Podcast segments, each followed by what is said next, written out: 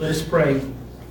Father, we must have your help now. I must have your help to open your word and proclaim the good news about Jesus, and we all must have your help in hearing and believing. So give to us your grace and the power of the Holy Spirit. In Jesus' name, amen. Please be seated.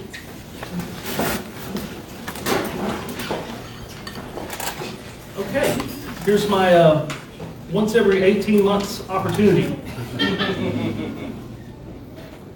Y'all doing, enjoy doing something publicly once every 18 months?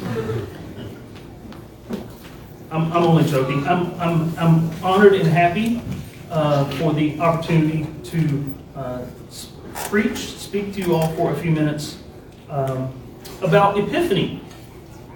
Really, it's about Jesus because Epiphany is about Jesus. And we come here to proclaim Jesus Christ to a worn out and uh, lost world. So it's about Jesus. But for those of us who don't come from the Anglican or the liturgical church world background, like myself, and a lot of you in this room, as I know, um, something like Epiphany or the season of Epiphany is something different.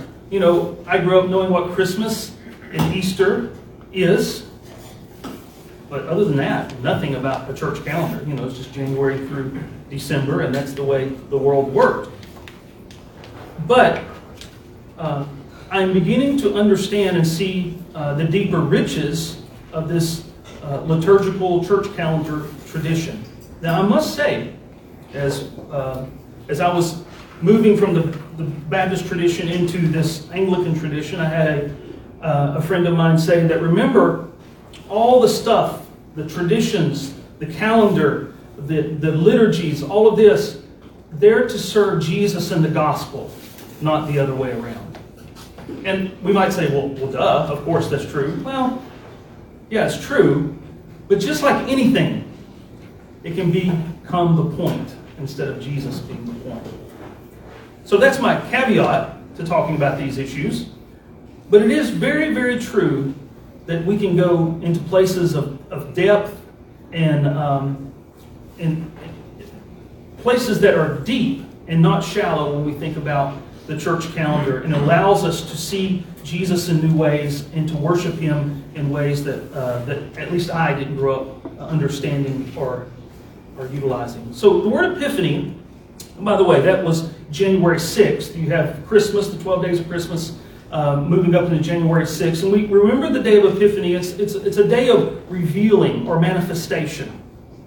And the church historically has, has, has used this day to talk about different passages of Scripture where Jesus is, is more and more revealing who he is. Not just as a, a baby who's completely dependent upon his mother and his father, but this baby is the Savior of the world. And first and foremost passage that we think about when we're talking about Epiphany is, is the kings or the wise men who came and saw Jesus as a child. These wise men were not Jews, they were Gentiles. And this gospel already, from the time that Jesus was, was born, this gospel was made clear that this was a gospel for the whole world, not just for the Jewish people, obviously for the Jew first, but also for the Gentile. In this revealing or this manifestation of who Jesus is to the Magi uh, through the star, through the miraculous leading of the star, through all the other circumstantial things that happened there, and then they came and worshiped the Savior.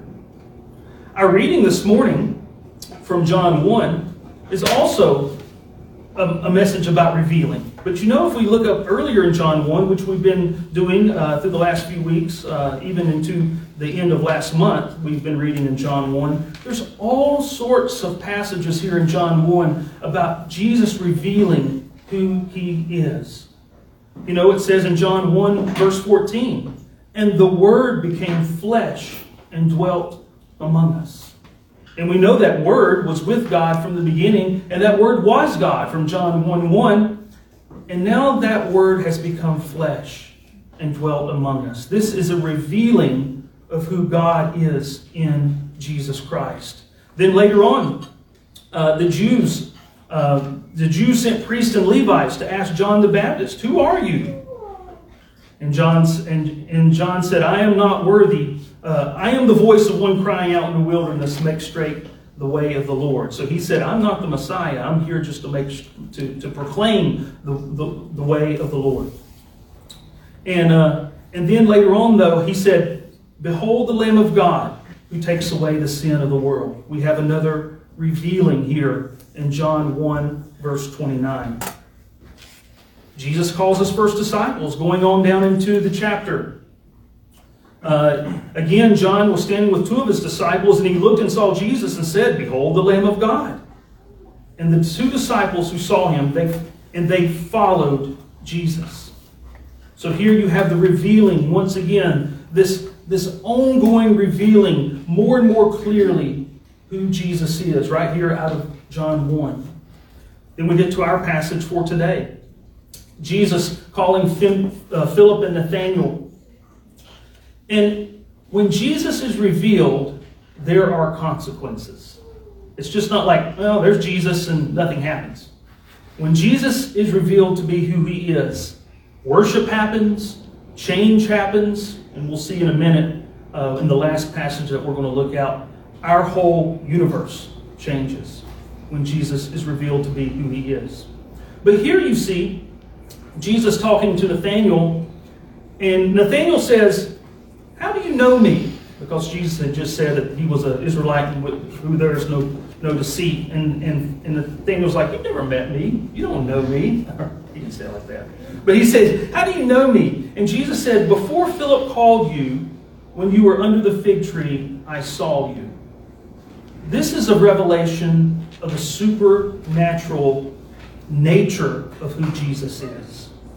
You know, at the birth of the baby Jesus, this is God become human. God become man. God become flesh and dwelling among us. This is a the greatest miracle that God could take on our form and flesh.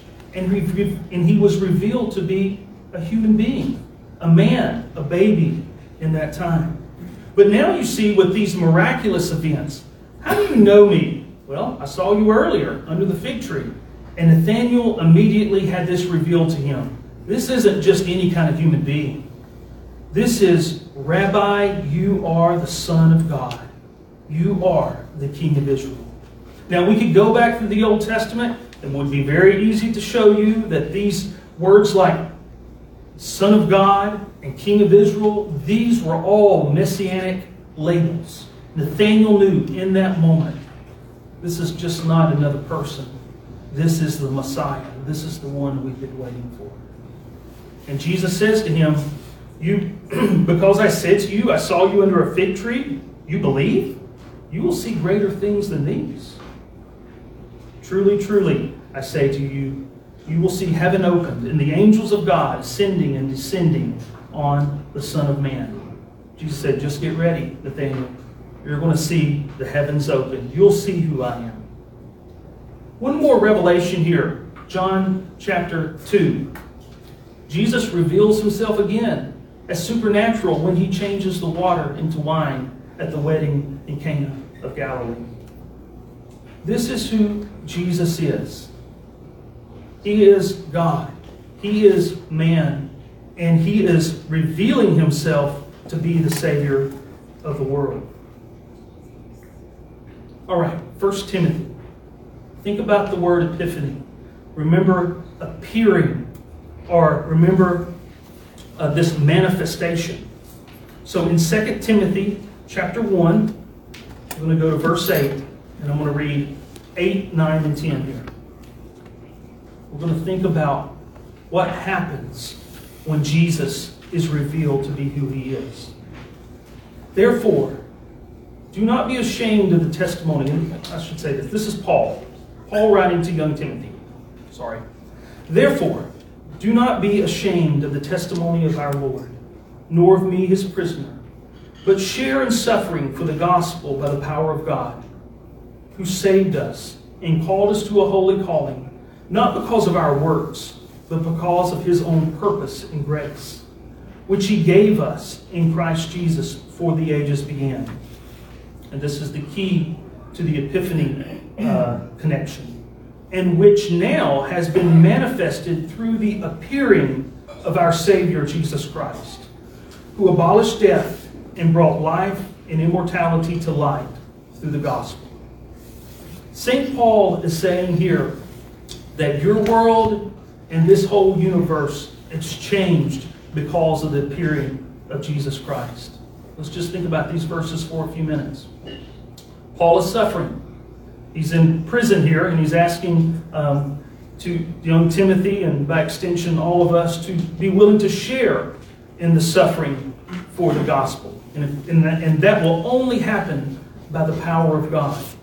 Jesus, or God through Jesus, has saved us and called us to this holy calling.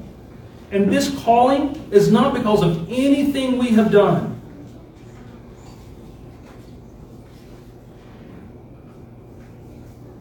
Jesus does not love you more when you are good, and he does not love you less when you are bad. He loves you because he's because you are his child. It's not because of works that you have done, but it's because of his own purpose and grace, which he gave in Christ Jesus before the ages began. Do you realize, loved ones, this morning, that this purpose and calling, this grace that's not based upon works, was given to you before the world began? God knew you. God knew you as an individual, being part of the body of Jesus, and he knew his church from the beginning of creation. How does that happen? Well, I can't explain all that, but I do know this God is outside of time. He created time. It says in Revelation and in other places that I am the first and the last, the Alpha and the Omega. So if we do not understand all of this ourselves, God does. He created it, and He has known you, and He has loved you, and He has given you this holy calling that's not based upon works. And He has given you all of this by His purpose and grace before the ages began. But, as great a news as that is, it gets even better. And which now, verse 10, and which now has been manifested, has been made known to us. It's been revealed to us. It's been made clear to us. We don't have to wonder about it anymore. But this holy calling, not because of works, this purpose of grace that, that, that was being given to us since the ages began, it's now been revealed to us through the appearing, through the epiphany of our Savior, Jesus Christ. And Jesus is a change agent. Sounds like a, such a, a low class term for the Savior of the world. But when Jesus shows up, people are changed.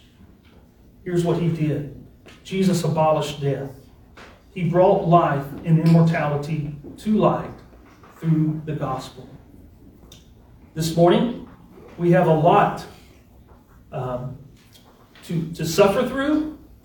I know that in my personal life, I look at the world and, and look at how I maneuver in the world, and, and wisdom seems more difficult today than it did historically. The world just seems more complex. And there's sickness, uh, a pandemic that's difficult to maneuver. Uh, I know um, multiple people in the hospital. This is this is really affecting real people. I know people who've passed away, really affecting real people. I also know that it's affecting uh, people in other ways about not being able to go to work and, and the anxiety levels. It's, it's so complex. Lord, Lord, help us think through all of it. Help us to be wise as we seek to do what's best for our families and to love our neighbors. There are no easy answers. Look at the reality of, of the political realm, the cultural realm. It all seems so complex. It all seems so veiled to me. And that's on top of all the the normal things that are difficult about life. The, the, the struggles that we all have in, in being a family and loving one another, understanding as parents how to best uh, raise our children in the fear and admonition of the Lord. how to be a good witness to our neighbors, and to love uh, those who are immediately around us, and also then to think about how to love the world with the gospel of Jesus Christ. That's just the normal complexities of life. We all come this morning with all of that on us. And I don't know your story. That's, that's the other ultimately tricky thing about this, is that we all have our own stories as well. Not just things I can, can generalize about. You know, when Adam and Eve fell in the garden, the punishment was death. And we can feel that. We'll feel literal death one day, but we can also feel many small deaths in many different ways. But when Jesus appeared, he abolished death. And he brought life. That's what Jesus Christ has done. I was thinking back as I was looking at this passage. We live in a tricky time. I read that. He brought, he abolished death. Well, people are still dying. He brought life. Well, life is still, uh, uh, uh, well, death is still here. Life isn't always happening. So if I thought back to, to Lazarus in, in John chapter 11, when his friend Lazarus had died and Lazarus' sisters had called for Jesus, and, and they fussed at Jesus at first because he didn't come earlier. But still, Jesus raised Lazarus from the dead. And he says that I am the resurrection and the life. That's what Jesus told them. And he literally raised Lazarus from the dead. What joy must those people have felt? This inbreaking of Jesus' power to abolish death and give life. Do you know what's tricky about that? Lazarus didn't turn around at some point later and died again. What's that feeling like dying twice? That's kind of that's got sting in many ways. So what we're looking for is the day that Jesus returns again and what he has done in the cross and the resurrection and what he has done at Lazarus' tomb is made immortal. It's done away with forever. Death will be gone forever. Life will, and life and immortality will be brought to light through the gospel.